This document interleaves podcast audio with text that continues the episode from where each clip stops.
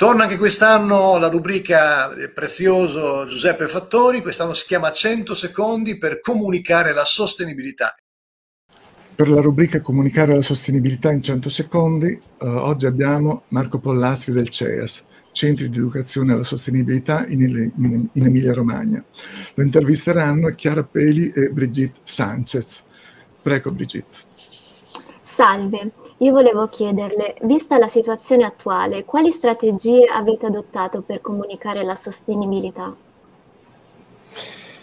Allora, chiaramente abbiamo trasformato completamente il, il modo di comunicare perché come abbiamo avuto tutti modo di registrare in questi ultimi mesi o nell'ultimo anno ormai, c'è stata un'esplosione nell'uso del digitale anche perché c'era un'impossibilità all'incontro fisico e al contatto diretto e quindi molta della comunicazione, dell'educazione sui temi ambientali si è trasferita sul digitale.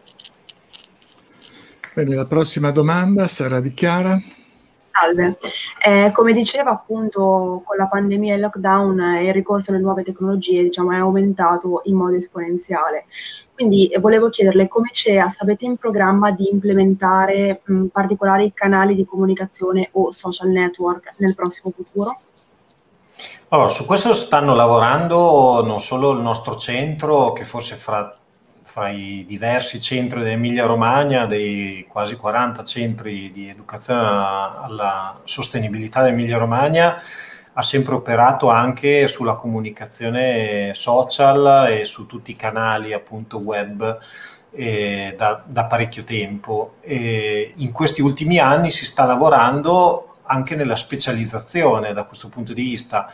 Alcuni centri stanno proprio facendo anche promuovendo dei corsi, ad esempio per green influencer, proprio per eh, catturare eh, maggiormente tutta quella fascia di popolazione che ormai utilizza quasi esclusivamente il, gli strumenti digitali o i social per informarsi e comunicare o rimanere in contatto. E quindi anche noi ci stiamo attrezzando oltre a tutta l'attività eh, ormai quasi obbligata con le scuole eh, che devono prevedere anche una soluzione in uh, la cosiddetta DAD, in didattica a distanza. Quindi abbiamo dovuto completamente rivedere anche tutte le metodologie.